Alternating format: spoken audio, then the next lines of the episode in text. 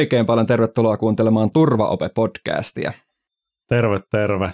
Tänään nauhoitellaan koronatilanteen vuoksi etäyhteyksien päästä ja toivotaan, että tekniikka ei petä kesken kaiken. Niinpä. Tämän Turvaopen toisen kauden meidän kanssa starttaa keksiä, futuristi, kirjailija, säveltä ja säveltäjä Perttu Pölönen. Aiheena meillä on tänään ilmapiiri tulevaisuuden koulussa. Tervetuloa Perttu. Kiitos paljon. Tässä kun otin selvää tätä nautusta, että kuka tämä Perttu Pölönen oikein on, niin rupesin ihan niin kuin hengästyttämään. Sä oot siis, sä oot siis muun muassa voittanut Euroopan suurimman nuorten tutkimuskilpailun. Sitten sä oot opiskellut tämmöisessä Singular, Singularity Universityssä, NASAn tutkimuskeskuksessa. Pitääkö paikkaansa? Pitää paikkaansa. Öö, ja tota, niin, sano vaan. Miten, miten sä päädyit sinne? Se oli aika, tota, tai sanotaan nyt ylipäätään tästä mun taustasta, että, että, että kun miettii, että mihin kaikkialla mä oon päätynyt, niin mä en ole missään mielessä niin suunnitellut tällaista polkua tai uraa, vaan mä oon vähän enemmänkin ajautunut. Tämä, tämä, tämä piilaksokeikka oli semmoinen, että, yhden puhekeikan jälkeen yksi nainen tuli sanomaan, että voi, voi olla, että sua kiinnostaisi tämmöiset tulevaisuusteemat tuon puheen perusteella, että onko sä tietoinen tästä, tästä, tästä Singularity Universitystä. Ja mä otin selvää ja totta kai se kuulosti niin hienolta, kun oli ne nasat ja kaikki, niin päätin hakea ja, ja tota, sitten pääsin sisään ja mä olin siellä sinä vuonna ainut suomalainen ja koko porukan nuorin, niin olihan se aika semmoinen aivopesu. Käytiin läpi niin kuin, tulevaisuutta ja sen jälkeen mä koin hyvin vahvasti, että mä haluan niin kuin, antaa sitä eteenpäin ja kertoa näistä, jotenkin tuoda sitä myös Suomeen ja, ja tota, siitä mä oonkin päätynyt sitten tekemään paljon puhekeikkoja ja kirjoittanut kirjan ja niin edelleen. Mutta jonkinlainen niin kuin pivot, jonkinlainen tämmöinen niin kuin käännekohta se oli kyllä omassa elämässä, kun sai sieltä hakea vähän oppia. Joo, niin sä tosiaan siis elätät itse nykyään niin kuin puhujana, puhekeikkaa. Tällä hetkellä on niin paljon kuin, tai sanotaan, että just nyt ei niin. oikein yhtään keikkaa, koska koronan vuoksi niin kaikki on peruttu. Mulla oli 50 tilaisuutta tästä keväältä peruttiin. Um, et siinä mielessä just nyt on, on kotosalla, niin kuin varmaan kaikki muutkin, mutta normaalisti niin teen paljon keikkaa, kierrän Suomessa ja muualla ja yritän vähän niin kuin tuoda eri näkökulmaa, niin kuin totta kai kun on itse vähän nuorempia, aika sillä lailla niin kuin epäkonventionaalinen, epäkonventionaalinen tämä tausta, niin yritän tuoda vähän erilaista näkökulmaa sieltä. Joo, niinpä. Sitten sä oot myös sanonut, että sä oot keksiä, eli sä oot tuommoisen sävel, sävelkellon kehittänyt ja muun muassa sitten huippuyliopisto MIT on sut nimennyt 35 lupa, lupaavimman innovaattorijoukkoon. Oot osallistunut myös, no, oot osallistunut myös Nobel-juhlaan. Tota, haluatko kertoa, mikä tämä sävelkello on? Sävelkello on sellainen tota, äh, siis väline, ihan siis konkreettinen keksintö, siis puulevyjä ja, ja rattaita ja sen sellaisia keksintö, millä autetaan lappiopsi musiikin teoriaa. Ja siis mä kehitin sen ihan puhtaasti omaan tarpeeseen. Niin kun mä olin musiikin teorian tunnella, niin oikeastaan kaikki, jotka on siellä joskus ollut, niin tietää, että se on aika pakkopullaa. Siis se, se on semmoista aika kuivaa ja tylsää. Siinä on paljon sääntöjä ja algoritmeja ja struktuureita ja siis asteikoita sointuja, hyvin paljon muistettavaa ulkoa. Ja mä turhaudun aika kovasti siellä 15-vuotiaana ja mä kehitin silloin tämän sävelkellon ihan vain niin helpottamaan omaa opiskeluani. Ja sitten pari vuotta myöhemmin niin, niin se idea alkoi levitä ja huomasi, että tämä voisi ottaa muitakin, niin sitten se parin keksintökilpailun kautta pääsi niin kuin eteenpäin ja sitten perustettiin ensimmäinen firma, saatiin siihen rahoitus ja tavallaan se vei mut vähän niin kuin sieltä taidepiireistä sinne yrityspiireihin. Mutta se on opettanut tosi paljon, että sävelkello on niin kuin, äh, omana hengen tuotteena, omana keksintönä, kun lähtee maailmalle viemään sitä, niin siinä on paljon sellaista, mikä niin kuin opettaa matkan varrella. Hmm. Joo. Tota, sä oot kirjoittanut myös kirjan Tulevaisuuden lukujärjestys, ja ehkä se oli, mikä meidät, meidät sai sut bongaamaan tähän Turvaope-podcastiin. Tota, puhutaan siitä, siitä lisää kohta. Vähän käsitellään niitä aiheita, mitä sä oot siinäkin käsitellyt, mutta Ilari, sulla on vielä yksi kova kysymys Pertulle. Joo, siis tota, mä nyt pohjustan tätä silleen, silleen sulle Perttu, että, että mä olin siis kuuntelemaan sua tuolla johtajatulilla viime elosyyskuun vaihteessa, niin, niin mä bongasin, että kun avaa sun niin nettisivut, niin mähän on siinä kuvassa mukana. että kaikille, kaikille turvaopeen faneillekin niin voi yrittää bongata sieltä yhden turvaopeen juontajan myös katsomusta, mutta siellä ensimmäistä kertaa kuulin susta ja, ja siitä lähtien seurannut, että tosi siistiä olla tässä juttelemassa. Mahtavaa. Siis se johtaja tulet jäi mieleen, koska siis niille, ketkä ei nyt tiedä, niin oliko 3000 niin partiolaista, 3000 ihmistä Joo. kerääntynyt metsään isoksi nuotiopiiriksi. Siinä keskellä oli lava ja siellä oli kyllä aika hieno puhua, kun mihin tahansa katsoo, niin näkyy niin kuin valtava määrä ihmisiä ja kaikki niin kuin hyvin jotenkin intiimisti siinä vieressä. Niin mulla on semmoinen kuva tosiaan nettisivuilla, sit, missä näkyy tämä koko tilanne ja koko niin kuin setupia siellä. Varmaan sitten sä ja aika moni muu voi, niin kuin, jos tietää muistaa, missä istuu, niin löytää itsensä. Kyllä, niinpä. Joo.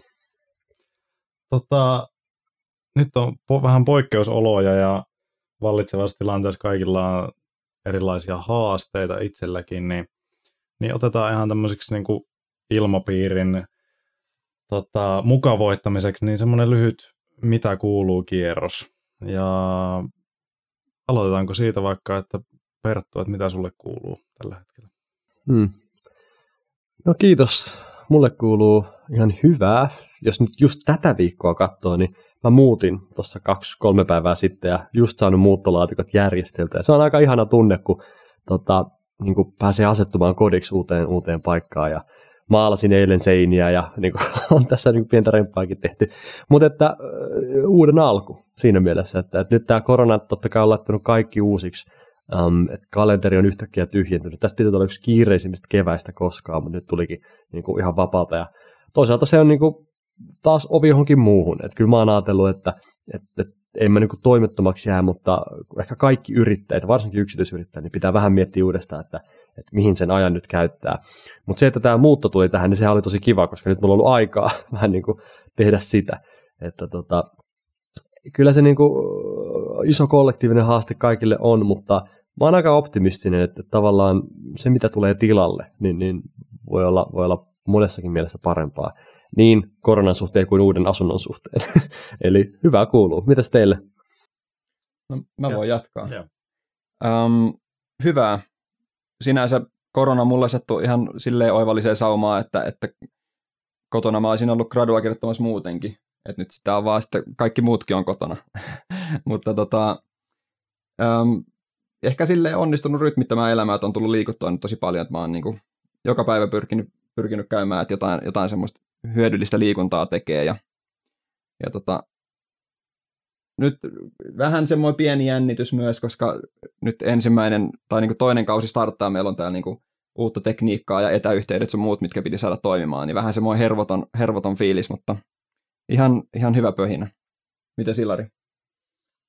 Uh, mä oon nyt ollut suunnilleen viikon Jyväskylässä, olin sitä ennen kaksi viikkoa tuolla Lapissa ja on edellä vähän Lapin lumoissa. Teen siellä mun soveltavaa harjoittelua. Ja ehkä sen jälkeen jotenkin Jyväskylän paluu on ollut myös aika ahistavaa. Ollut aika paljon huolta läheisistä ja ehkä siitä, että miten tähän sitten itse orientoituu tähän uuteen tilanteeseen.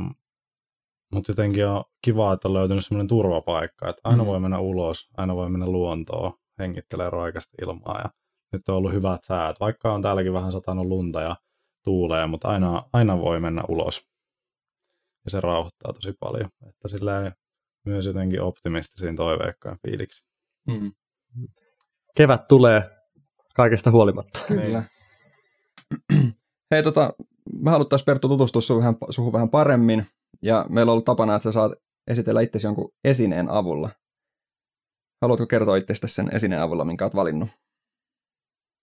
Joo, tämä mun esine liittyy oikeastaan nyt tähän muuttoonkin, koska nyt kun on tässä pakkailu ja järjestellyt tavaroita, niin tulin huomanneeksi tai oppineeksi uuden niin kuin, ehkä piirteen itsessäni, mikä on se, että mä, tota, jos mä saan jonkun vihkon jostain tapahtumasta tai jostain, mistä se nyt tuleekaan, niin mä en ehkä koskaan niin kuin heitä tyhjää vihkoa roskikseen, koska se tuntuisi oudolta, että siinähän on loistavaa paperia ja sinne voi kirjoitella ja näin. Ja nyt kun mä sitten muutin mun tavaroita, mun huomasin, että mulla on semmoinen puolen metrin pino, siis 230 tyhjää vihkoa, mitkä niin kuin odottaa, odottaa kirjoittajansa. Ja ehkä mun esine on nyt se, että, ja ehkä se kertoo myös jotain musta, että, että nyt, nyt ne on vielä tyhjiä, mutta mulla on ollut tapana kyllä kirjoitella paljon asioita ylös, että ehkä joskus ne kaikki on täynnä. Mutta tota, mun esine on niinku kasa tyhjiä vihkoja. Mä en tiedä, onko se hyvä vai huono juttu. Mm. No niin. Hei, tota, me laitetaan seuraavaksi heti haasteeseen. Eli, eli me ollaan aina tota, pidetty semmoinen minuutin a- aikana pitäisi esitellä omaa opetusfilosofiansa, mutta sä et ilmeisesti et ole opetustyötä hirveästi tehnyt, mutta vaikka niin tuommoista puhujahommaa. Mm. Vai No, ootko opettanut? Ei mulla kenttäkokemusta muuten ole kuin musiikin teoriassa. Si- sieltä mä oon okay. Niin musiikkiopistosta ko- opettanut, mutta ei mun niin pedagogisesti niin Joo. ihan tietenkään opiskellutkaan. Eli. Niin just. Mm. Um, mutta jos haluat avata vähän sun elämän filosofiaa, tämä ei ole mikään helppo haaste, että tästä niinku kylmiltään pitäisi minuutissa tiivistää jotain elämän filosofiasta, mutta mä ajattelin, että sä oot sen verran skarppi kaveri, että mä uskalsin heittää sulle tämän haasteen varoittamatta. Ootko, ootko valmis tähän? O- on valmis ja tota, voin aloittaa heti, ottakaa aikaa. Yes, ole hyvä. Tota, tässä ympäristössä, missä me nyt eletään, missä meillä on valtavasti epävarmuutta ja epätietoisuutta siitä, että mitä seuraavaksi tapahtuu. Eli mitkä tri- kriisit tulee, mitkä trendit vahvistuu, äh, mihin teknologia johtaa meitä. Ja tämmöisessä ympäristössä niin kaikista fiksuinta olisi turvata semmoisten asioiden varaan, mitkä ei katoa. Eikö vaan? Eli lähteekin liikkeelle ei siitä, mikä muuttuu, vaan siitä, mikä ei muutu. Eli samaan ehkä opettamisessa mä lähtisin opettaa niitä taitoja ensiksi, mitä tarvii niin kuin hautaan asti, eikö vaan? Eli siis elinikäinen oppiminen pitäisi aloittaa elinikäisistä taidoista. Niin mä kysyisin sulta ja teiltä ja kaikilta, että sano kolme asiaa, mitkä ei muutu koskaan. Um, ja rakennetaan sen ympärille niin kuin se pohja. Niin tuntuu, että tässä ajassa, kun me koko ajan puhutaan, että mikä on se seuraava, että mihin, mihin opetus menee ja mikä sovellus ja miten käytetään tätä teknologiaa ja me niin kuin käytetään enemmän aikaa muuttumiseen kuin tekemiseen välillä. niin mun filosofia on se, että fiksuin investointi on se, että kehitä ensiksi sitä, mikä ei koskaan lähde pois muodista. Ja se on ajattelutaidot, se on luonteen laatu, filosofia, taide, sellaiset asiat, mitkä niin kuin kehittää sun ihmisyyttä. Niin tämä on mulla semmoinen, että ei siinä ole mitään vikaa, että joku spesialisoituu ja niin erikoistuu, mutta mä hyvin paljon uskon niin kuin monipuolisuuteen ja tämmöiseen niin kuin, monialaisuuteen, niin mä lähtisin liikkeelle siitä, mikä ei muutu tulevaisuudessakaan. Joo. Kova. Puolitoista minuuttia siihen meni, mutta siinä oli kyllä aika, niin kuin, aika timanttista asiaa hyvin paljon. Oli kyllä. Huomasi, että se on myös selkeänä mielessä, että, että mitä se tällä hetkellä ajattelee. Mm. Koska tuntuu vähän siltä, että tavallaan, niin kuin, jos nyt- mä nyt vaikka kuvittelen, että mä menisin opiskelemaan ja erikoistuisin johonkin tiettyyn niin kuin, ammattiin, musta joku erikoislääkäri tai vastaava, niin siinähän ei siis mitään vikaa tietenkään. Mutta jos käy jotain sellaista tulevaisuudessa, että joku teknologia vaikka kehittyy niin, että se suuren osan siitä työstä korvaa, tai jossain määrin muuttaa koko sen ammattikunnan arkea tai jotain tällaista, niin se kymmenen vuotta, mitä me ollaan opiskeltu, niin ei se nyt hukkaan mene, mutta se on valtava investointi, mistä tavallaan ei ole enää niin kauaskantoisempaa hyötyä. Totta kai niin kuin, työ muuttuu ja arki muuttuu, mutta mä niin kuin oikeasti miettisin sitä, että ei laiteta kaikkia munia samaan koriin. Niin tämä on ehkä mulla se niin kuin ajattelu, että, että koodaamista tarvitaan nyt tosi paljon. Se on, se on selvä juttu, mutta sekin tulee ja menee. Ei se 50 vuoden päästä sua enää auta, koska silloin koodi kirjoittaa pitkälti itseään. Tai mandariini Kiina, niin varmasti on tärkeä, mutta 50 vuotta tai 30 vuotta niin, niin, tai 20 vuotta, niin me saadaan korvanappiin käännettynä ne kielet, niin sen kielen niin hallinta on ihan erilaista, tai se tarve sille kuin, kuin ennen. Niin sen takia mä jotenkin näen, että, että kun me ei voida tietää, missä me ollaan parinkymmenen vuoden päästä, niin turha nyt yrittää arvailla sitä, mikä kohta on niin kuin jotenkin se seuraava iso juttu, vaan nyt lähdetään liikkeelle siitä, mikä ei ainakaan kannata. Niin. Kyllä, tuo on ehkä just niitä juttuja, mitä sun kirja, kun mä sen kuuntelin, niin mitä ajatuksia mulle heräsi niin kuin liikunnan opettajuudesta myös ton ajatuksen kautta, mutta puhutaan siitä hetken päästä Jep. lisää. Mutta tuli kyllä tostakin mieleen just, että, että nyt vaikka tämä koronatilanne, että miettii opettajan työtä, miten se niinku käytännössä yhdessä yössä, yhdellä hallituksen tämmöisellä niinku tiedotustilaisuudella tilaisuudella muuttuu ihan täysin, että yhtäkkiä ollaankin etäyhteyksien päässä ja ei olekaan kontaktia niihin oppilaisiin, jolloin niinku aivan eri taidot, taidot korostuu ja, ja just, että mikä, mikä siinä on se pysyvää, koska kaikki joutuu vähän niin kuin lähtee siitä samalta tasolta tietyssä mielessä. Se on joku venäläinen sananlasku. Mä en nyt muista lähdettä, mutta se ajatus on suurin piirtein tämä, että välillä tehdään vuosikymmeniä töitä ja kehitys voidaan mitata muutamassa kuukaudessa.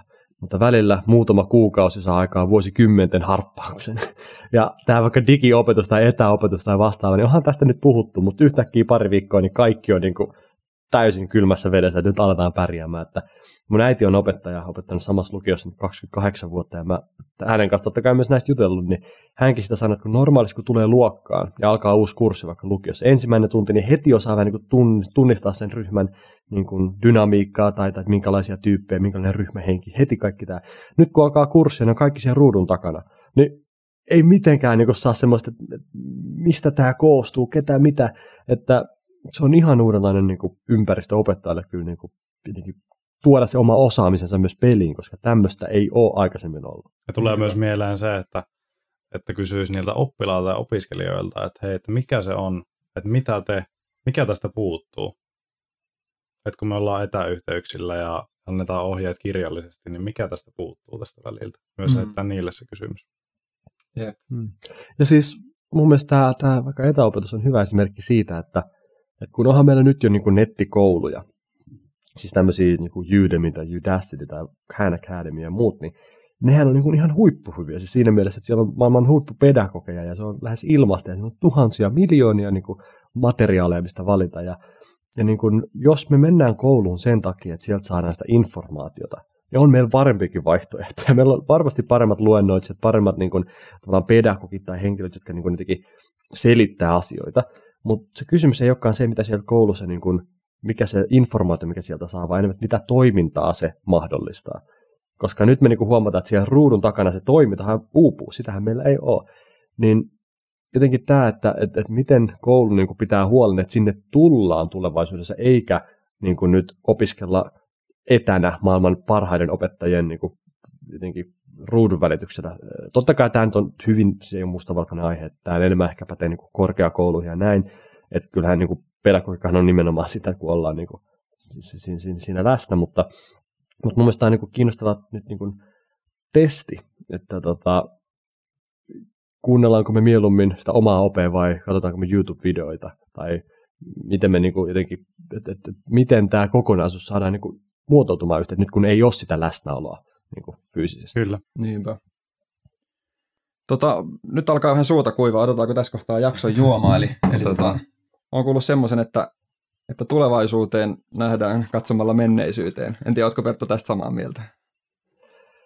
On, on samaa mieltä. Vähän niin kuin peruutuspeili, eikö vaan? Että mm. välillä kun ajaa autoa, niin pitää katsoa peruutuspeiliin, mutta kuitenkin matkaa eteenpäin. Niin, tota, juomana meillä on yksi, yksi vanhimmista juomista, eli, eli tee. Vesi on ehkä vähän vanhempi juoma, vielä, mutta sitäkin on tässä aika paljon. Hämmentävä varmaan tämä ääni, mutta me repästiin tämmöistä pussit. Joo, meillä on tota noin, niin tämä itse asiassa, nyt ei kyllä taida olla tiedetään tämmöistä infuus, inkivääri-infuusiota, mutta tota, hmm. kippis sille. Kippis sille ja sinne myös virtuaalisesti. Mm. Kippis, kippis, virtuaalikippis. Kyllä, se taisi olla ensimmäinen. Haluatko sä Ilari teetä? Eikö tota hunajaa? en tarvitse, kiitos. Joo. Joo. Ottaako Perttu hunajaa? No joo, laita tuota kyyhkynen lentää tänne, mä päästään ikkunasta sisään. joo. Mitä tota, äh, kysyttäisiin sellainen kysymys sulta Perttu, että kun meidän podcastin aiheena on turvallisen ilmapiirin luominen ja miten opettaja voisi sitä tuoda kouluun ja luokkaan, niin mitä sulle turvallinen ilmapiiri tarkoittaa henkilökohtaisesti? Hmm. Hyvä kysymys. Tota, muutamakin ajatus, um, mutta ehkä mä lähden siitä liikkeelle, että, että tota, eikö näitä tutkimuksia aika paljon, että kun me palkitaan lasta tai nuorta siitä lopputuloksesta, niin me aletaan yhä enemmän niin kuin, hakemaan sitä lopputulosta, jotta me saataisiin se palkinto sen sijaan, että me keskityttäisiin niin sen työn laadun tai sen prosessin kehittämiseen.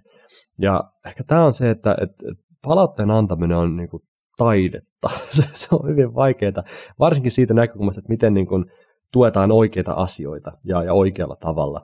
Ja mä luulen, että se osa sitä, että kun jos me ei koeta niin kuin tunnelmaa tai, tai sitä tilannetta turvalliseksi, niin silloin se palaute ei ole vahvistanut tai rohkaissut meitä tarpeeksi tai tarpeeksi hyvin. Tai joku, joku on vielä jäänyt niin kuin jotenkin vajaaksi. Että jotkut tarvitsevat vvaltavasti sitä rohkaisua, jotkut vähemmän.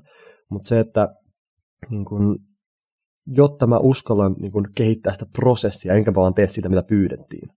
Ää, tarkoittaa, että kun mä kehitän sitä mun työskentelytapaa tai, tai keskityn itse juttuun, niin sehän tarkoittaa, että sinne tulee mokia mukaan.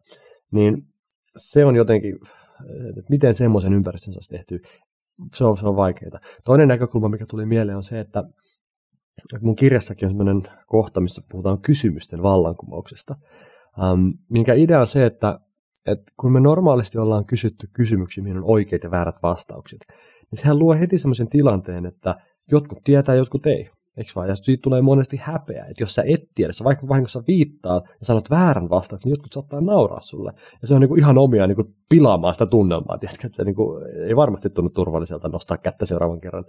Niin entä jos me muutettaisiin meidän tapoja kysyä kysymyksiä? Eli jos normaalisti kysytään, että mikä on Suomen pääkaupunki, siihen on yksi oikea vastaus, Helsinki. Ja jos joku vahingossa sanoo Jyväskylä, niin muut vähän tirskuu sille, eikö vaan? Niin jos me ei lähestyttäisikään niin oikea väärä asetelmalla tätä tilannetta, vaan kysyttäisiin, että hei, nyt mä kysyn teitä luokkaa, että mikä on Suomen tärkein kaupunki? Niin siihenhän ei ole niin kuin yksiselitteistä oikeaa tai väärää vastausta, vaan se riippuu siitä, että miten sä perustelet sun näkökulman. Että sä voit sanoa aivan hyvin Oulu, koska siellä tehdään paljon teknologiaa. Tässä mielessä tänä päivänä, 2020, se on pääkaupunki. Sä voit myös sanoa, että ei kun Turku, koska se historia, se sijainti, eikö vaan sen pitäisi olla pääkaupunki. Sä voit sanoa Helsinki, koska siellä asuu eniten ihmisiä ja siellä on enemmän sitä sun tätä. Niin kaikki riippuu sun näkökulmasta, niin silloin ei tule sitä tilannetta sinne luokkaan, että hei, mä en uskalla nostaa kättä, kun mä en ole ihan varma, vaan kyse on siitä, että jokainen täydentää toistemme vastauksia. Ja sitten kun me ollaan vaikka 10 minuuttia avattu tätä keskustelua tällä tavalla, mä oon ihan varma, että koko luokka on oppinut enemmän Suomen kaupungeista niin kuin, kuin sillä, että joku sanoo Helsinki. Niin tämä on niin kuin, ensinnäkin sen takia mun mielestä niin kuin keskeinen havainto, että tuolla niin tavalla me saataisiin vähän niin kuin niin kuin pois sitä häpeää, mikä tulee siitä väärästä vastauksesta. Ja silloin se, joka ehkä ei niin koe aina turvalliseksi oloa, sekin uskaltaa sanoa, että mun mielestä se on Mikkeli, koska meillä on kesämökki. Tiedätkö, että joku tämmöinen. Niin se on tosta mielestä tärkeä, ja toinen näkökulma siihen on se vielä, että tänä päivänä me saadaan aika helposti tuommoiset faktat selville. Mä googlaan, että mikä on Suomen pääkaupunki, se sanoo Helsinki.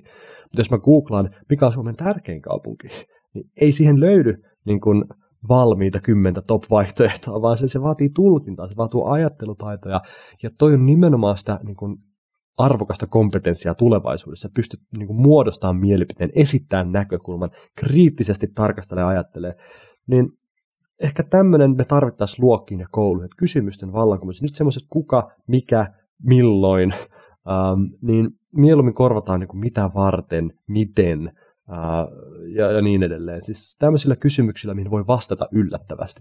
Se on yksi mun ohje kaikille opettajille, että kysy kysymyksiä, joihin voi vastata yllättävästi. Et jos kysyy Suomen pääkaupunki, niin se ei ole yllättävää, niin kuin, mitä sieltä tulee, mutta jos kysyt Suomen tärkein kaupunki, niin ai sun mielestä niin kuin, niin kuin Imatra. Ahaa, mm. miksi? Tavallaan, että sä voit yllättyä. Mutta oikea vastaus niin... on siihen on Jyväskylä. Jyväskylä. Suomen Ateena. Mm. Pystyn paljon samaistumaan kyllä noihin ajatuksiin, mitä sanoit. Just se, että, että ei niinku, ne faktat pystyy oppimaan muillakin tavoilla, mutta mm. se retoriikka ja se kanssakäyminen, niin se opitaan siellä koulussa. Jep, ja toi on tosi hyvä pointti, että se on yksi, mikä luo sitä turvallista ilmapiiriä, kun kysyy niitä semmoisia kysymyksiä, mihin voi vastata monella tavalla. Mm. Mutta totta kai sitten jotenkin tuntuu, että kun puhutaan näistä aiheista, niin se menee välillä hyvin herkästi se jotenkin yleinen keskustelu semmoisiin niin ääripäihin. Et, et se, että tämmöisiä faktoja vaikka, niin totta kai siis on tietty pohja faktoja ja siis asioita, mitä pitää niin absoluuttisesti osaa ulkoa. Että jos joku tulee sanomaan, että hei kertotaulu, että meillä on tämmöinen ilmiöjuttu tässä kertotaulussa, että sitten mä, ei, ne pitää muistaa, että 4 kertaa 3 on 12. se, niin kuin, se pitää tulla apteekin hyllyltä. Niin jotenkin se, että ettei sitä vietäisi tätä mun niin kuin, ajatusta ja filosofiaa niin ääripäähän, etteikö mitään faktoja pidä tietää ja muistaa. Totta kai se sivistys on olemassa, mutta sen jälkeen, niin se on sitten toinen keskustelu, että missä kohtaa me siirrytään tämmöiseen niin kysymyksen aset. Mm. Jep. Tota, otetaan tässä kohtaa tämä assosiaatiopeli, eli meillä on siis ollut tapana, että me tehdään sillä lailla, että meillä on kymmenen sanaa ja sitten mikä, mikä siitä tulee mieleen, mutta tuossa on kirjasta mä poimin semmoisen, että me muutetaan tätä nyt vähän, että, että otetaan vain yksi sana, mikä me esitetään sulle, sitten se sana, mikä sul tulee siitä mieleen, niin tulee Ilarille, ja se kiertää, vedetään muutama kierros silleen. Ja, ja sana Perttu sulle on turvaope. Koulu. Pulpetti. Oppilas. Kesäloma. Mökki. Uimaranta. Laituri. Uiminen. Mökinne. A, mikä se oli? Se on, se on, se on järvi nimeltä Mökinne. Eli kun meillä on, meillä on mökki Päijänteen rannalla, niin mun pikkuveli, niin se otti semmoisen 50 litran saavin ja nimesi sen, että sen nimi on Mökinne. Eli tää on nyt sana sulla. Otetaan Okei, vielä yksi Mä kierros. jatkan. Maantieto. Maantieto. Laava. Parkour. Olisiko se siinä? Joo. Ala-aste. No, no, Oli hauska. joo. joo. Hei, tota, puhutaan vielä vähän tuosta sun kirjan teemoista. Eli, eli sä tuossa esitit meille kysymyksen, että, että mitkä on ne kolme semmoista perustaitoa, mit, mitkä ei muutu, mitä tarvitaan. Öm, tehdäänkö silleen, että, että mä esitän tämän kysymyksen nyt ensin Ilarille, ja, ja sitten mä voin itsekin vastata siihen, ja sitten mä haluan kuulla, mitä sä, sä Perttu ajattelet tästä asiasta. Eli Ilari, mitkä on kolme tärkeintä taitoa, mitä tulevaisuuden koulussa pitäisi opiskella? Mulle tuli tuossa vielä äsken mietin, niin ensimmäisenä tulee kohtaaminen, ja siihen sisältyy aika paljon asioita. Varmaan se, Mhm. että, että meillä on tunne- ja vuorovaikutustaidot. Mm. Sitten mun mielestä liittyen niin kuin itsetuntemus, semmoinen jonkinlainen itsensä tutkiskelun taitoja. Onpa vaikea tehtävä. Mm. Ja kolmas voisi sitten olla hölmöä, mutta mä sanon tämän ääneen. Lukutaito. No niin. Hyvä. Öö, no mä voisin kanssa heittää tästä. Tässä nyt on toki siis silleen, että me nyt ollaan Ilarin kanssa molemmat just luettu sun kirja ja tavallaan itse ainakin tunnistin sen, että tosi paljon mitä mä oon itse ajatellut, sä onnistuit vaan sanallistamaan tosi oivallisesti tuossa kirjassa. Öö, mutta mulla niin ehkä just tämmöiset, niin no empatia voisi olla yksi semmoinen, miten se voisi määritellä. Eli tämmöinen jotenkin tosi tämmöinen syvästi, syvästi inhimillinen taito, että toisen ihmisen asemaan asettuminen. Mm. Sitten toinen voisi olla ehkä semmoinen kriittinen ajattelu myös. Se on ehkä ainakin niin kuin tätä päivää ja semmoista lähitulevaisuutta, että tuntuu, että tietoa on ihan älyttömästi. Ja sitten se taito onkin just vaan, että miten sitä niin kuin valikoi sitä ja minkä suodattaa läpi. Ja kolmas, ehkä voisi ottaa tämmöisen kuin vastuunkanto tai vastuu. Että oppii ottamaan vastuuta ja, ja pitämään huolta itsestään. Ja siihen liittyvät semmoiset taidot. Hmm. Tosi vaikea tehtävä, kun ei ollut tähän valmistauduttu silleen. Sä oot valmistautunut tähän yhden kirjan kirjoittamisen verran, mutta, mutta tota, mitä Perttu, sulla Niin. olisi nämä kolme tärkeintä taitoa, jos pitäisi tiivistää? No mä ehdin ajatella tuossa teidän, teidän vastausten aikana ja mä en ole oikeastaan koskaan niin tehnyt tälleen, mutta mä keksin niin kolme iitä, ähm, mi- mitkä ne kolme taitoa voisi olla. Ensimmäinen olisi itsetunto, toinen on intohimo ja kolmas on ihmettely. Um, et mä jotenkin ajattelen, että jos, jos koulu onnistuu niin kun jotenkin vahvistaa meidän itsetuntoa, sitten se onnistuu auttaa meitä löytää meidän intohimon. Ja sitten se vielä opettaa meitä niin ihmettelemään maailmaa ympärillä, niin sitten loppuu historia, kyllä me pärjätään. Et se on niin kolme tärkeintä tehtävää koululla. Niin mä lähtisin kyllä noista liikkeelle. Nämä on hyvin, huomatkaa, semmoisia taitoja, mitä ei opeteta niin kuin oppil, äh, opettajalta oppilaalle niin jotenkin semmoisessa, semmoisessa kontekstissa, että ne vaatii paljon semmoista itsereflektioa ja, ja tota, et, et, niin kuin, jotenkin se, miten tämä saadaan toteutettua, on monen asian summa.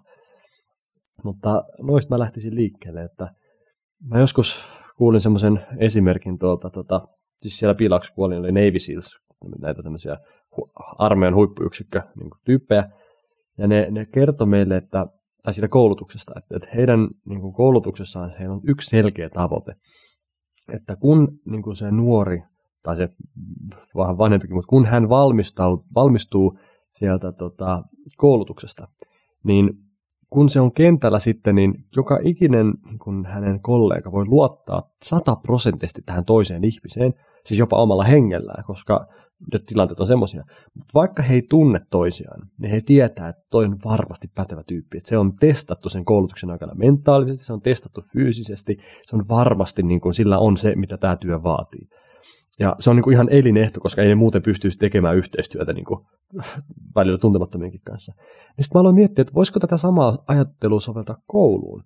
Että kun henkilö valmistuu, oli sitten mikä kouluaste tahansa, niin ei sillä, että hänen pitäisi tietää kaikki ja kaikesta kaikki, vaan että hän, hänellä on oikea asenne, että hän tulee pärjäämään siellä kentällä. Että yhdenkään opettajan tai vanhemmat ei, ei pidä olla huolissaan, että, että onnistuuko tai pärjääkö se, vaan että me voidaan luottaa, että, että hän on oikealla niin kuin suunnalla. Tästä pään, hän pääsee itse eteenpäin, että meidän ei tarvitse pelätä sen puolesta. Niin tämä on jotenkin semmoinen ajatus, että, että just mitä tekin sanoitte, niin kuin itsetunto, intohimo, ihmettely, jotenkin nämä teemat, niin että, että jos me pystyttäisiin niin kuin hyvillä mielin päästämään se eteenpäin pois, niin silloin me ollaan onnistuttu mm. koulussa. Mm. Voisi hyvin kuvitella, että myös tuommoiset kaikki nuo itsetunto, ihmettely, intohimo, niin voisi olla myös semmoisia tekijöitä, että jos niitä opeteltaisiin koulussa ja niitä omaksuttaisiin, niin se voisi ehkäistä jossain määrin niin kuin syrjäytymistä. Tai se voisi mm. tuoda sitä merkitystä ihmisen elämään. Mm. Niin, koska jos miettii niin kuin se worst case scenario, niin se on niin just näiden kolmen vastakohta. Että me päästään koulusta pois, me ollaan epävarmoja eikä me oikein uskalleta kokeilla. Me ei tiedetä, mistä me tykätään, meitä ei kiinnosta. että noin, niin kuin, se, se, et noi on niin kuin ne tärkeimmät tehtävät, mä sanoisin, että päästään eteenpäin. Joo. Mm. Tulee mieleen se, mitä Perttu säkin sun kirjassa puhut siitä, että, että tulevaisuuden teknologiat, niissä on myös sillä lailla niin uhkansa just tämmöisille niin itsetuntoasioille. Ja somessa näkee vaan ne muiden elämästä ne parhaat puolet. Niin sitten jos ei tavallaan saa minkäänlaisia työkaluja tämmöisten asioiden käsittelyyn, niin se voi olla just riski sille itsetunnolle ja niin kuin semmoiselle terveelle kehitykselle ja kasvulle ylipäänsä. Hmm. Ja kun siellä, se on tavallaan aika semmoinen ennennäkemätön, ennennäkemätön ihmisko, että kuinka paljon lapset ja ihan pienestä pitäen on, on somessa ja viettää aikaa ruudulla. Että sitä ei niin kuin tavallaan tiedä vielä, että mitkä ne vaikutukset on pitkälle jänteelle. Mm, ja meille, meille se on jopa aika vaikea niin kuin edes kuvitella sitä ympäristöä, kun jos miettii, että me taidetaan olla ihan viimeisiä niin kuin ikämme puolesta niitä, ketkä meni kouluun vielä ilman, että oli niin kuin vaikka yläasteella somessa tai, tai lukiossa somessa, um, ainakaan, no ei ainakaan koko aikaa, niin jos me tavattiin joku ihminen vaikka koulupolulla, niin vanhemmat kyllä suurin piirtein tiesivät, kuka se on, että mihin yhteisöön se kuuluu tai mistä se on kotoisin tai mitä tahansa tällaista. Et vanhemmat oli hyvin tietoisia siitä, että ketä niin kuin meidän lasta kasvattaa. Kuka, kuka meidän lasta kasvattaa? Ne on ne opettajat, ne on ne naapurit, sukulaiset, vanhemmat, eikö vaan? Ja tavallaan sieltä tulee se ajattelu, se arvopohja, ja se on se, joka niin kuin vaikuttaa sen lapsen kehitykseen. No nyt meillä ei ole mitään käsitystä siitä, että ketkä kaikki vaikuttaa näihin teineihin, kun ne pyörii somessa. Eli toisin sanottuna nämä, nämä lapset, niin ne altistuu ihan valtavalle määrälle erilaista informaatiota. Vanhemmilla ei ole mitään kontrollia siihen, ja meillä on niin vähän valtavasti salakasvattajia, mitä me ei tiedetä, me ei, me ei edes tiedosteta. Ja kun miettii, että tämä kaikki tapahtuu niin kuin kaupallisella, sosiaalisella, niin kuin kaupallisella alustalla, huomiokeskeisellä kaupallisella alustalla, niin se ei ole se niin kuin ympäristö lähtökohtaisesti, missä niin kuin rakentava, hyvä niin kuin jotenkin kasvaisi, vaan, vaan se on hyvin vaikea jopa meille niin kuin kuvitella, minkälaista on varttua ala-aste, yläaste, lukio somessa, missä niin kuin hyvässä ja pahassa ihan valtavat vaikutteet tulee koko ajan. Niin tämä on tosi musta niin kuin kiinnostava asia. Mä en tiedä, onko se lanseerattu tai onko tämä termi niin kuin olemassa vai, mutta salakasvattaja. Mun mielestä meillä on nyt paljon salakasvattajia. Joo, mä, just, en ole koskaan kuullut, mutta heti, heti, heti nappasin tuonne, että mahtava termi mm. kyllä. Joo. Tota, otetaanko tähän kohtaan yksi kuulija kysymys? Eli, Otetaan eli mennään vähän konkretian tasolle, eli tämä nyt on ehkä vähän meille kaikille, mutta ehkä erityisesti Perttu sulle.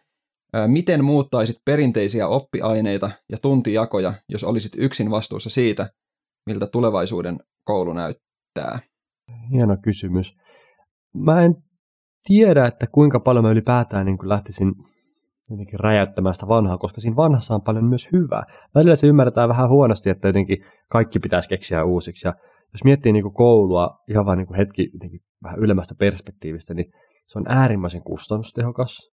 Siellä on tutkinto, meillä on semmoisia niin keksintöjä koulualalla, mitkä ei koskaan varmasti katoa. Mikä olisi parempi tapa niin kuin yhden henkilön yhdellä koulutuksella, kuinka monta sata oppilasta se työuransa aikana niin valmistaa. Ja tavallaan se on äärimmäisen niin kuin hieno, fiksu niin kuin järjestelmä viedä sivistystä eteenpäin.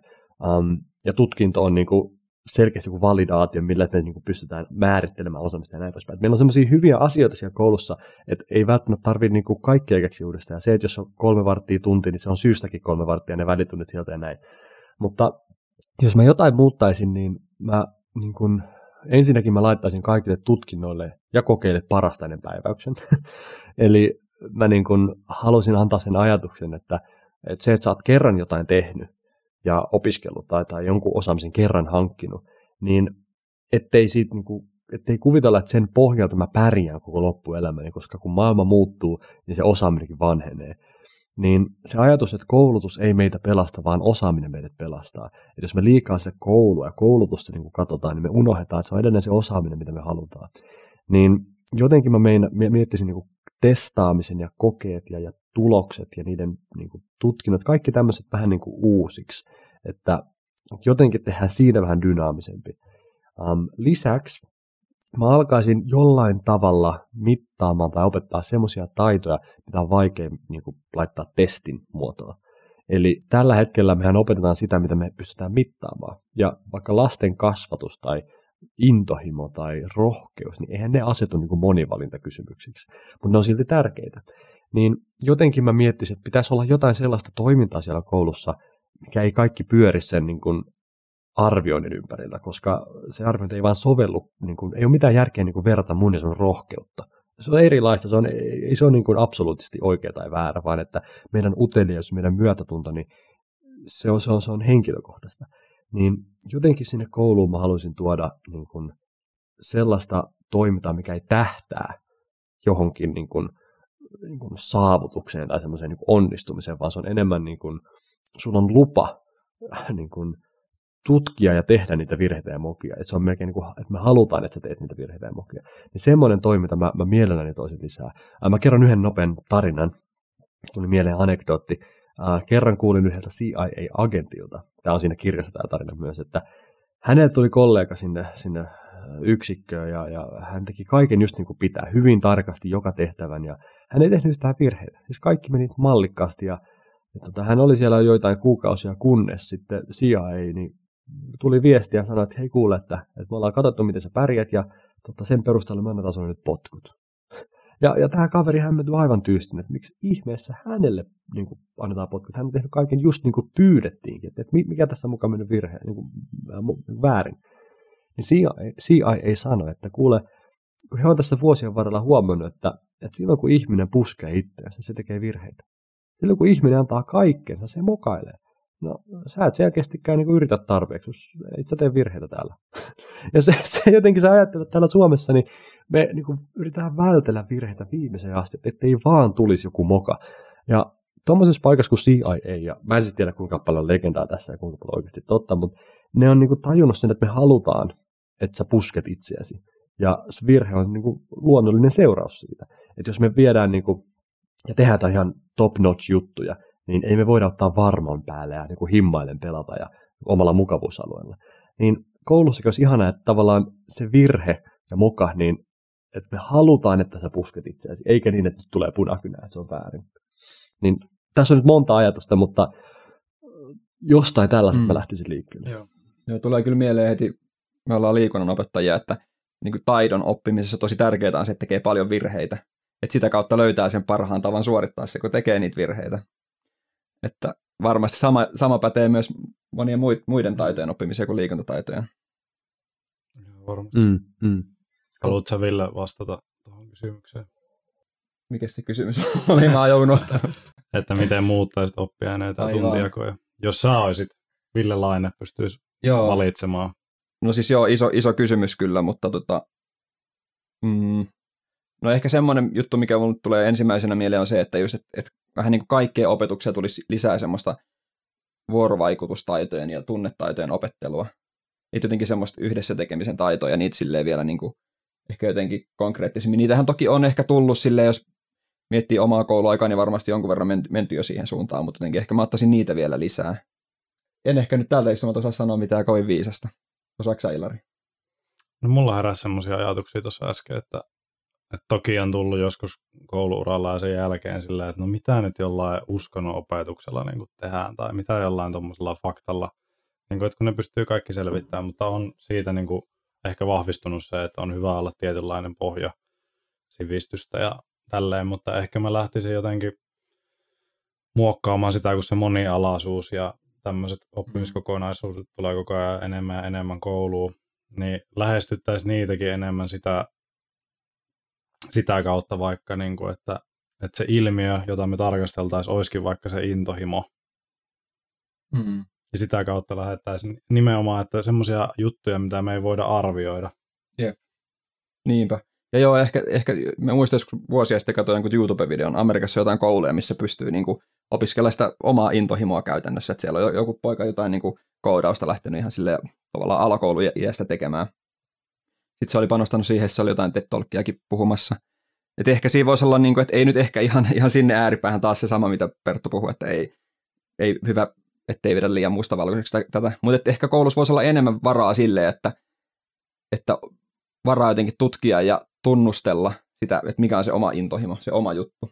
Mm. Ja sitten, sit, että siinä koulupäivän aikana voisi olla aikaa siihen sen toteuttamiseen.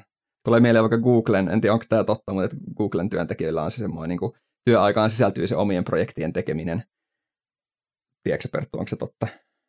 Uh, ainakin joskus joo, oli, mä en tiedä niin mikä joo, tilanne nykyään. Se, se oli se 80-20 sääntö, joo. mutta tota, joku joskus sanoi, että se olisi nyt muuttunut tai että se ei ole okay. enää tai, tai en tiedä mikä se tämänhetkinen Ei ollut tuottavaa. Niin ehkä se, joo. Onneksi koulujen ei tarvitse olla tuottavia sillä lailla, että, jotain tuommoista voisi ihan hyvin olla mun mielestä, että, mm. että tietenkin sitten niin kuin ikätaso huomioiden, että, että minkä verran, että se on se vastuun ja vapauden tasapaino taas tässäkin. Että.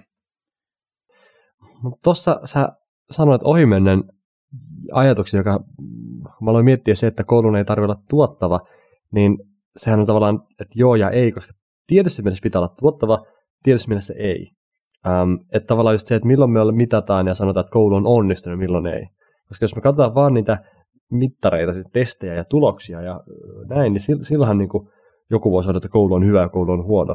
Mutta sitten kun just nämä intamit ja muut, niin mä olin esimerkiksi lukiossa, missä oli musiikkipainotus, ja, ja se oli tietysti valtavasti musiikkia ja taidetta ja muuta, niin eihän ne näkynyt missään, mutta se oli parhaat vuodet, mitä mä oon koskaan koulussa ollut. Jotenkin se, että jotenkin musta tuntuu, että meidän pitäisi päästä vähän eri, irti semmoisesta tuottavuus, tehokkuusajattelusta. Um, se ei tarkoita, että se olisi jotenkin vähän pätöisempää, mutta jotenkin mä niin yritän miettiä vain sitä, että meidän pitäisi tehdä kouluista parempi, ei vaan tehokkaampi. ja tuntuu, että nyt tavallaan me yritetään niin luoda niitä, niitä oikoreittejä ja parempia jotenkin äh, siltoja asioita. Jotenkin, että me et, et, et, et, ei, ei niin kuin kaikkea ei voi nopeutta ja kiihdyttää. Varsinkin jos mietitään niin varhaiskasvatusta, ala-astetta, lapsuutta, nuorta, niin ei siellä niin kuin tehdä semmoisia, niin se, se on hyvin luonnollinen prosessi, joka etenee ja kehittyy. Ei siellä tavallaan niin kuin tehdä oikoreittejä, että tästä me hypätään nyt kaksi vuotta tonne. Jotenkin semmoinen tehokkuusajattelu ei kaikkialle kuulu. Ja musta ehkä yksi parhaista asioista on se, että meidän koulu, meidän lapset, nuoret Suomessa, se leikki, se ajatus siitä, että, niinku, että me silti pärjätään, vaikka me ei niinku kolme vuotta asti käydä niinku joka päivä koulussa, niin se on, se olisi ihana myös pitää, ettei me tavallaan mennä nyt siihen mukaan, että nyt niin aikaisemmin pitää tietää, mitä teitä, aikaisemmin pitää aloittaa enemmän harrastuksia, enemmän kaikkea. Ja, et, se on kinkkinen aihe. Yep. Joo, tulee mieleen, mä oon kuunnellut tuon Esa Saarisen sitä filosofinen systeemiajattelu luentosarjaa. Niin se puhuu siinä siitä, että, että helposti semmoinen välineellisyys ottaa ylivallan. Eli tavallaan miettii tutkintoa, että sekin on vaan väline johonkin sitten, mitä haluaa myöhemmin elämässään tehdä. Mutta helposti se käy silleen, että se, siitä tutkinnosta tuleekin se päätarkoitus. Ja vähän sitten hukkuu tekemään semmoisia asioita, mitkä ei ehkä ole niin olennaisia. No siis mä oon Myömarissa ollut ja siellä tehnyt yhtä opetusprojektia ja siellä mä just tähän ajatukseen törmäsin, kun siellähän ja ylipäätään monissa muissakin kehittyvissä maissa, niin sulla pitää olla tutkinto, että sä saat töitä, eikö vaan? Tai ylipäätään, että sä pääset eteenpäin. Niin, niin, niin. Ähm, siellä se opetuksen laatu ei kuitenkaan aina ole kovin hyvä. Siis et, et opettaja voi olla hyvinkin epämotivoitunut ja opettaa ihan vanhoilla tiedoilla aiheen ohi ja ihan miten sattuu, eikä mitään niin järjestelmällisyyttä ja näin. Mutta ne oppilaat silti rahoituu joka päivä sinne luokkaan, koska kun ne tarpeeksi pitkään sitä kuuntelee ja tekee vaadittavat jutut, ne saa sen paperin, sillä paperilla pääsee töihin. Mutta mitä ne on oikeasti siinä oppinut ja mikä se osaamisen laatu on, niin hyvin vaikea niin oikeasti sanoa, että, että, että mitä, siinä, mitä, mitä jäi käteen. Mutta sitten kun meillä on samaan aikaan nyt jo mahdollisuus niin kuin käydä nettikursseja ja kuunnella niin kuin ihan huippulaatuista opetusta netin yli ja siis nettikoulussa, niin kun sieltä ei saa sitä tutkintoa, niin jengi ei sitten tee sitä, koska ei ne, voi, ei ne pääse töihin sanomaan, että hei mä kävin ton ja ton kurssin, mä katson noin YouTube-videot ja tiedätkö, niin tässä on tietynlainen ristiriita, että me silti valitaan se välineellisyys, vaikka se olisi sika paljon huonompaa, mutta kun me päästään sillä vaan eteenpäin, niin se tutkinto on tavallaan sekä mahdollista että este samaan aikaan. Joo, mielenkiintoinen näkökulma. Mm. Sä sanot sun kirjassa, että semmoisen vinkin, että älä anna hyvän kriisin mennä hukkaan. Öm, miten sä näkisit, miten vaikka tämä koronatilanne, minkälaisia mahdollisuuksia tai voitettavia haasteita tämä on tuonut, tuonut eteen?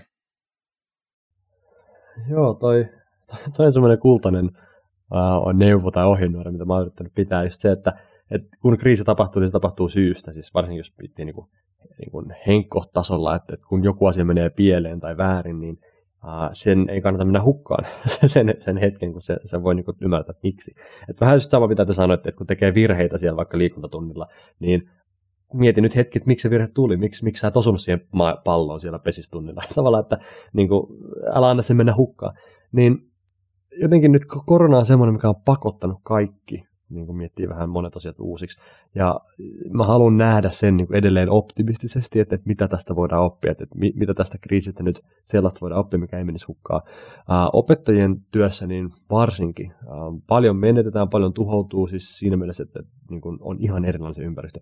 Mutta mitä me opitaan, että mitä tulee tilalle, niin um, ehkä siis niin kun, tässä jotain sellaista osaamista nyt kerrytetään, mikä auttaa meitä vuosikymmeniä eteenpäin. Kuka tietää. Mutta jos tämä menee vaan sillä ohjaa, että no, tehdään nyt vähän sinne sun tänne suurin piirtein juosten kustu, niin sitten se, ei niin kuin, sit se kriisi niin oli turha tavallaan. Niin tämä on niin sen ajatuksen taustalla, että mä, niin kuin, mä toivon, että olisi tietynlainen niin kuin reality check meille kaikille niin kuin vähän laajemmin puhuen, äm, päivittää arvot 2020-luvulle.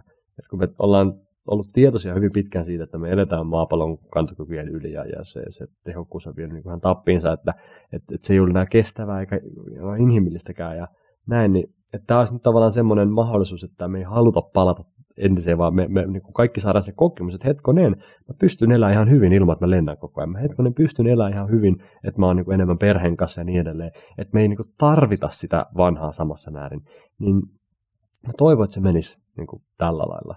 Um, et, et pitää säilyttää jonkinlainen optimismi kuitenkin. Mm. Joo, meidän koulukaveri Ninna Alahäivellä laittoi vielä tämmöisen vähän spesifimmän kysymyksen, että ja, ja voidaan kaikki mun mielestä vastata tähän, että mitä haasteita etäopetus asettaa inhimillisten taitojen, kuten rohkeus, luovuus, empatia ja myötätunto opettamiselle ja miten niihin voisi vastata? Mun mielestä hyvä kysymys. Eli nyt tämä on ihan semmoinen niin tähän hetkeen, että nyt kun opettajat uudessa, uudessa tilanteessa, niin miten näitä tämmöisiä sydämen taitoja voi sitten niin, siis varmaan parhaiten ne näkyy just niin kuin siellä, missä ne ei ole. siis että niin kuin nyt kun huomataan, mikä kaikki puuttuu, kun ei ole sitä tukea siinä ympärillä. Siis että mitä on ennen saanut siellä luokasta siltä opettajalta, mitä nyt ei saa. Että monesti se puut, puutos niin kuin tuo sen jonkun asian näkyväksi. Um, niin tähän ei ole mitään mun mielestä taika, taikasanaa, että miten niin kuin, ruudun läpi saadaan niin jotenkin tämmöisiä taitoja läpi. Että se, se jotenkin ehkä se niin kuin on mahdollisuus niin kuin heittää semmoista palloa opiskelijoille ja oppilaille, että et, et, et miltä tuntuu, miksi tuntuu, mitä on nyt no, erilaista kuin normaalisti, mikä on se, mitä kaipaat, um, mikä estää meitä saamasta sitä, mitä tämä teknologia ei voi meille antaa. Et, et, niin kun, tämä on minusta kiinnostavaa, että, kun teknologia on monessa mielessä auttanut meitä, niin se ei ole kuitenkaan välttämättä tehnyt meistä onnellisempia. Et jos miettii ihan vaan niin kuin, äh, niin kuin koskettaminen, kun siitäkin on tutkittu, kuinka paljon se vaikuttaa siis meihin, äh, niin kuin, siis arkinen koskettaminen, että on se sitten lääkäri tai opettaja tai, tai kaveri tai muu, niin se, että kun nykyään niin kosketetaan paljon vähemmän, mä en tiedä mistä se johtuu, onko se se, että me pelätään, että se olisi niin kuin väärin tai jotenkin, mutta on vähemmän niin kuin yhteiskunnallisesti koskettamista, niin silläkin on vaikutuksensa ja, ja niin kuin jotenkin seurauksensa. Ja nyt kun miettii, että meillä on kaikki maailman digilaitteet, millä päästään niin kuin kosketuksiin toistemme kanssa niin kuin etäyhteyden kautta, mutta sitten kuitenkaan se välitön niin kuin läsnäolo ja lähimmäisyys, se, se jotenkin ei sitten kuitenkaan ole niin kuin lisääntynyt. Niin ehkä tämä korona-aika on niin kuin sama esimerkki steroideissa, että me huomataan, niin kuin, että me tarvitaan semmoista niin kuin kanssaelämistä. Et mun mielestä semmoinen vieraantuneisuus on ehkä yksi meidän suurimmista haasteista. Että me, niin me tavallaan ollaan niin yhdistetty ja yhtenäinen globaalisti, mutta sitten me ei, niin me, me, me ei koeta enää semmoista yhteyttä niin lähimmäisiä, vier, niin ihan ihmisiä, jotka asuvat vaikka naapurissa tai rapussa tai näin. Niin se on ehkä mulle semmoinen, semmoinen niin kuin aihe, mitä mä oon miettinyt paljon, että mitä, mitä tämä tarkoittaa, että voitaisiko jotenkin, voisiko tämä korona vastaus sille. Mä kerron yhden tarinan nopeasti, kun tuli mieleen. Nyt karanteenissa, kun ollaan oltu, niin mä kävin sitten yhdellä äh, niin lenkillä, siis liikuntakeskus, tai mikä se on, liikuntapuisto, siis tämmöinen luonnon suojelupuisto. Um, ja tota, siellä sitten paistoi makkarat laavulla. Siellä oli sitten toinen perhe, joka tota, uh, oli sisän kanssa pysähtynyt ja sitten siinä oli siis lapsia mukana, niin ne, ne, ne, ne oli unohtanut mo, tota, ketsupin kotiin. Ei ollut mitään, mitä laittaa makkaran päälle. Ja sitten oli sille, että jotenkin mä kuulin sen, vaarallinen mukaan. Mä kuulin sen, että hei äiti, että meillä on ketsuppia, voi voi voi. Ja sitten sit mä olin siinä vieressä, että hei, mulla on ketsuppia tossa, totta vaan, että, että olkaa hyvä. Um, ja se äiti reagoi siihen vähän silleen, että no, että ei, ei tarvi, ei, ei hyvänä aika, ei sun, ei, niinku, kaikki, ei tässä mitään hätää ja ei sun tarvi, sitten sit mä ota vaan, ota vaan, että se on ketsuppia. Sä, no, onks, haluatko meiltä vaikka keksiä tai niinku, voi, jotenkin, niinku, ja sitten mä jotenkin hämmennyin siitä tilanteesta, mä myöhemmin ajattelin, että hetkonen, että se oli ketsuppia. ei mitään sen suurempaa, mutta jotenkin, että, että me ei voida niinku pientäkään elettä tehdä ilman, että se tuntuu heti niinku kaupankäynniltä tai transaktiolta, että ikään kuin hän olisi jäänyt jotain velkaa mulle. Ja jotenkin se herätti mulle sen ajatuksen, että ollaanko me niin vieraantuneita toisistamme, että niin kun, ihan siis arkinen lähimmäisyys, niin meillä ei ole niin kontaktia ventovieraisiin enää, vaan se on heti jotenkin se on niin väline johonkin tai keino johonkin tai just niin kuin mitä varmasti Esa Saarinen sanoi, niin välineellistetään kaikki. Niin tämä ehkä nyt tämä korona-aika niin kuin tuo sen niin kuin erityisesti näkyville, että kun nyt viimeistään ne lähimmäiset ja ne naapurit ja ne muut niin kuin ehkä tulee vähän lähemmäs, niin toivottavasti me semmoinen lähimmäisyys ja semmoinen niin kuin, niin kuin tämän koronan oppituntina opittaa. Joo, ja toki tietenkin myös niin kuin ääriesimerkki, hyvä esimerkki siitä, mitä se voi pahimmillaan olla, että vieraannutaan siitä, mm. siitä lähimmäisestä. Mä taas olin eilen nuotiolla, niin, niin meille tarjottiin siellä polttopuita ja, ja makkaraa. Ihan tällä. Ja sitten ei, ei pelätty ottaa sitä vastaan. Mm. Ja, ja sitten toisaalta mm. kyllä ehkä sitten niinku kolikon kääntöpuolella, niin sitten on myös semmoisia niinku tosi positiivisia ilmiöitä, että on vaikka tämmöisiä niinku vapaaehtoiset lähtenyt tekemään YouTube-opetusmateriaaleja ja, ja jakanut toisilleen ja jotenkin tuntuu, että on myös semmoista niin kuin, ehkä niin kuin koko siis ihmiskuntana semmoista yhteen hiileen puhaltamista, että nyt yritetään päihittää tämä korona. Että et siellä on myöskin semmoisia niin positiivisia sävyjä. Ja musta on ihanaa nähdä se, on, on ihanaa nähdä se, että, että kun meitä suomalaisia ehkä koskaan niin stereotypisesti pidetty semmoisina, että niin kuin, jotenkin kaikki on vähän omissa oloissa ja näin, niin, niin on kiva nähdä, että se on edelleen olemassa siellä, semmoinen niin kuin, äh, ajatus lähimmäisestä, mutta sit se on vaan, niin kuin se vaan tarvitsi tämän kriisin, että se tuli esiin. Suomalaiset vaatii viinaa tai koronan. Mulle tuli tuosta tosta äskeisestä kysymyksestä, mikä oli tämä, että minkälaisia haasteita asettaa opettamisella, miten voisi vastata, niin semmoinen näkökulma, että olisiko tämä myös paikka ehkä opettaa sitä, että miten me keskustellaan toistemme, niin toistemme kanssa öö, viestien, kirjoituksen ja, mm. ja videoiden kautta. Että mi- miten me ja varsinkin... Miten me ilmaistaan itseämme mm. sitä kautta rakentavasti ja miten me osoitetaan myötätuntoa ihmiselle. Niinpä. Ja varsinkin just se, että mitä, mikä siitä puuttuu. että kun ei kuule niitä äänenpainoja ja kehonkieltä näe eikä katsekontaktia, niin tämä voi olla myös siinä hyvä, että, että, niin kun, että kuvittele toinen ihminen seisomaan eteesi, kun kirjoitat tota tyyppinen. Että sitten voisiko some tästä vähän puhdistua? Mm. Niin, mm. Mutta aika hyvä käytännön vinkki, mm. että kuvittele se ihminen siihen oikeasti ennen kuin lähettää sen viestin. Kyllä. Mm. Tota, otetaan semmoisia nopeita kuulijakysymyksiä. Nämä ei ehkä liity enää niin aiheeseen, nämä ehkä enemmän niin kuin ihmiset kiinnostunut susta, kun Instagramissa kyseltiin, että mitä haluaisitte kysyä Perttu Pölöseltä. Maisa Elina laittoi ig että oletko nyt unelmaduunissa vai onko työn suhteen unelmia? Millaisia? No, kyllä mä koen olevani unelmaduunissa sen takia, että mä pääsen niin kuin, jakamaan jotain hyvää muille. Siis se, se että mä niin kuin, pääsen antamaan eteenpäin asioita, mitkä mä saanut oppia itse tai niin kuin, kokea, niin silloin mä koen, että tässä on jotain merkittävää, että se voi oikeasti auttaa. Et, et kyllä niin kuin, no jotkut on vähän silleen, vaikka piilaaksossa vähän niin kuin mustavalkoisestikin sanonut, että jos sä teet töitä jollekin muulle, niin sä toteutat jonkun muun unelmia. Jos sä teet töitä itsellesi, sä toteutat omia unelmia.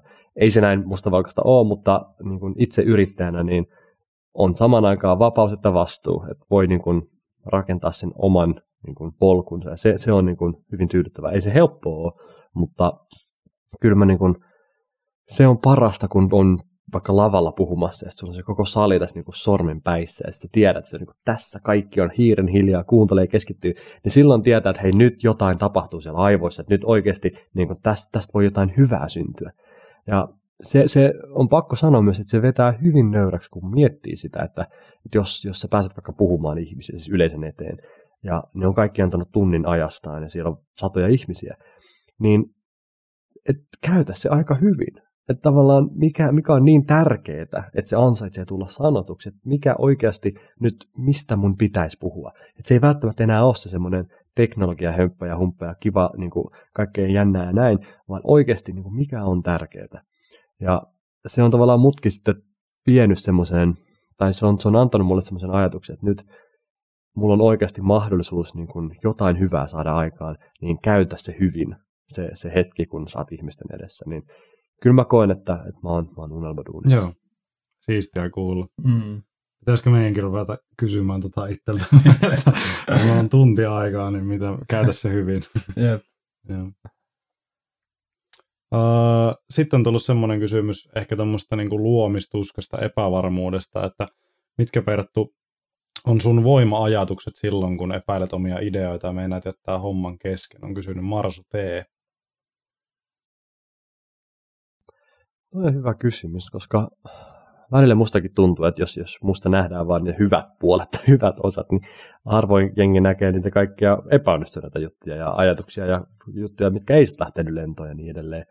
Et mä oon huomannut, että parhaiten mun niin kun, työskentely jotenkin työskentelyn laatuun vaikuttaa oikeasti ulkoiset tekijät. Kun ympäristö ja ilmapiiri ja siis semmoiset niin puitteet on kunnossa, niin se tekee jo ihmeitä. Sitten kun tuntuu, että ei tämä vaan onnistu, ei tästä tule mitään, on surkea, niin sitten vähän niin kuin muistuttaa itse, että hetkonen, onko niinku, nyt mun ympäristö kunnossa, koska voi olla, että se on vaan niinku luonut semmoista painetta.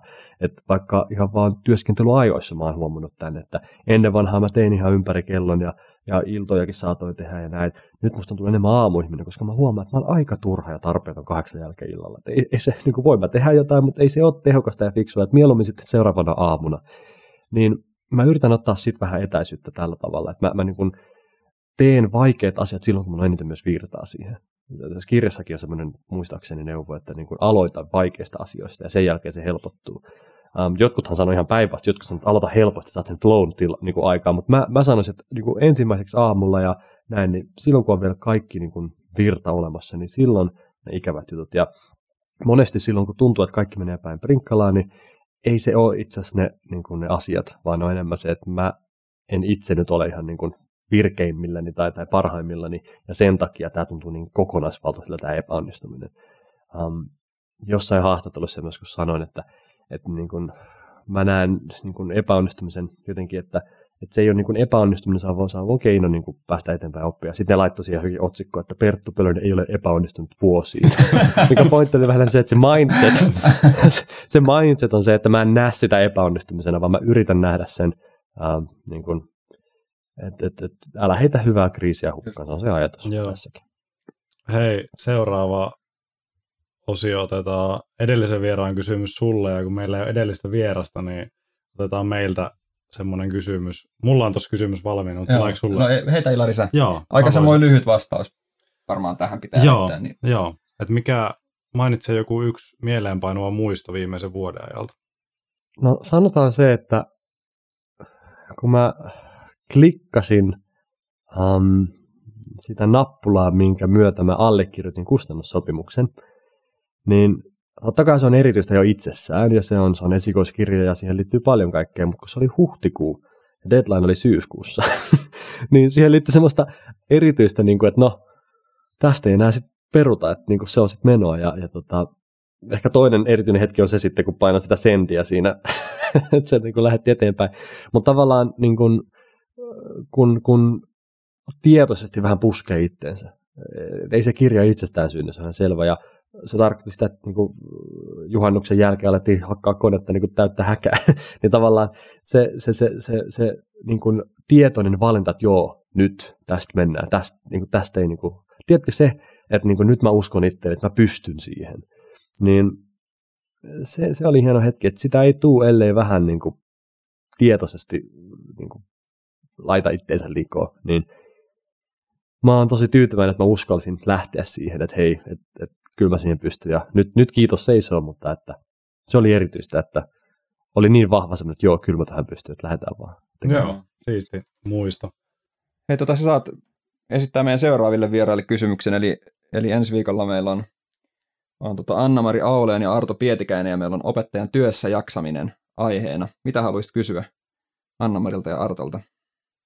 Um, mikä on semmoinen asia, mitä harva niin kuin, ei-opettaja niin kuin, ymmärtää opettajan niin kuin, arjesta ja jaksamisesta? Eli se, että mit, mitä toivoisit, että, että, että niin kuin, ihmiset tietäisi um, siitä opettajan ammattista ja arjesta, koska se on aika vaativaa, aika kuluttavaa, niin mikä ei ole tarpeeksi ansainnut niin kuin, jotenkin huomiota, mikä ansaitsee tulla niin kuin, julki.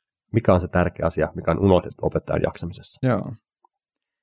Hei, tota, viimeinen ohjelma-osio. Meillä on siis melkein kaikki nämä ideat tähän meidän podcastiin, niin ollaan kopioitu jostain, koska se on usein vaivat, vaivattomampaa, mutta tähän, tähän kauteen me haluttiin joku, joku oma juttu. Ja me saatiin idea, että se on siis nimeltä kiusallinen hiljaisuus.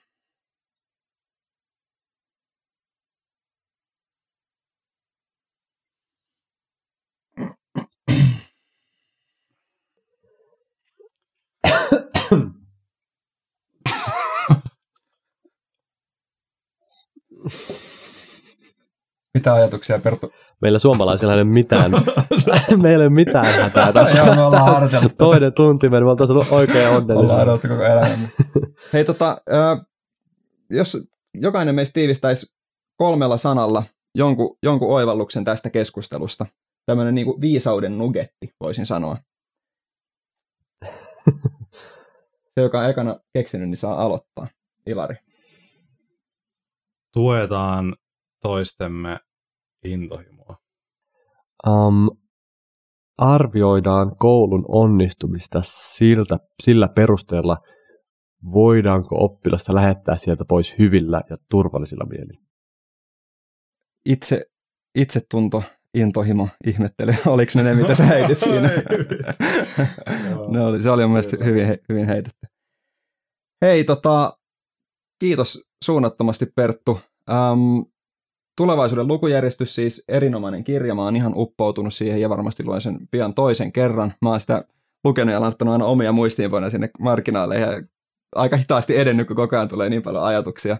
Um, tämä on siis kirjakaupoissa saatavilla tämä kirja. Sitten äänikirjana ainakin BookBeatissä, Nextorissa ja Storytelissa löytyy, eli aika laajasti saatavilla. Multa ihan rehellinen, aito suositus tälle kirjalle. Tosi hyvää työtä, Perttu. Samoin. Kiitos. Ihana kuulla ihan oikeilta opettajilta mm. tai tulevilta opettajilta. Eli valeopettajilta vielä. Valeopettajilta. Joo, me haluttaisiin Perttu kiittää sua uh, semmoisella lahjalla, joka me postitetaan sulle sitten, kun tämän jälkeen tota, annat meille sun osoitteen, niin me lähetetään sulle sun uuteen kotiin ledikynttilät. Turvalliset ja tunnelmoituvat ledikynttilät. Oltiin tehty taustatyötä ja se, se sopii hyvin. Sä oot muuttanut uuteen kotiin. Ah, hei, kiitos. Se, se, se pääsee heti jollekin hyvälle paikalle, nyt kun täällä sisustellaan. Niin. Mm. Yes. Hei. Kiva. Kiitos, kiitos paljon. Nähdään ensi viikolla. Nähdään ensi viikolla. Turvaopen kakkoskautta tukevat Jyväskylän yliopisto sekä liikunnan ja terveystiedon opettajat ry.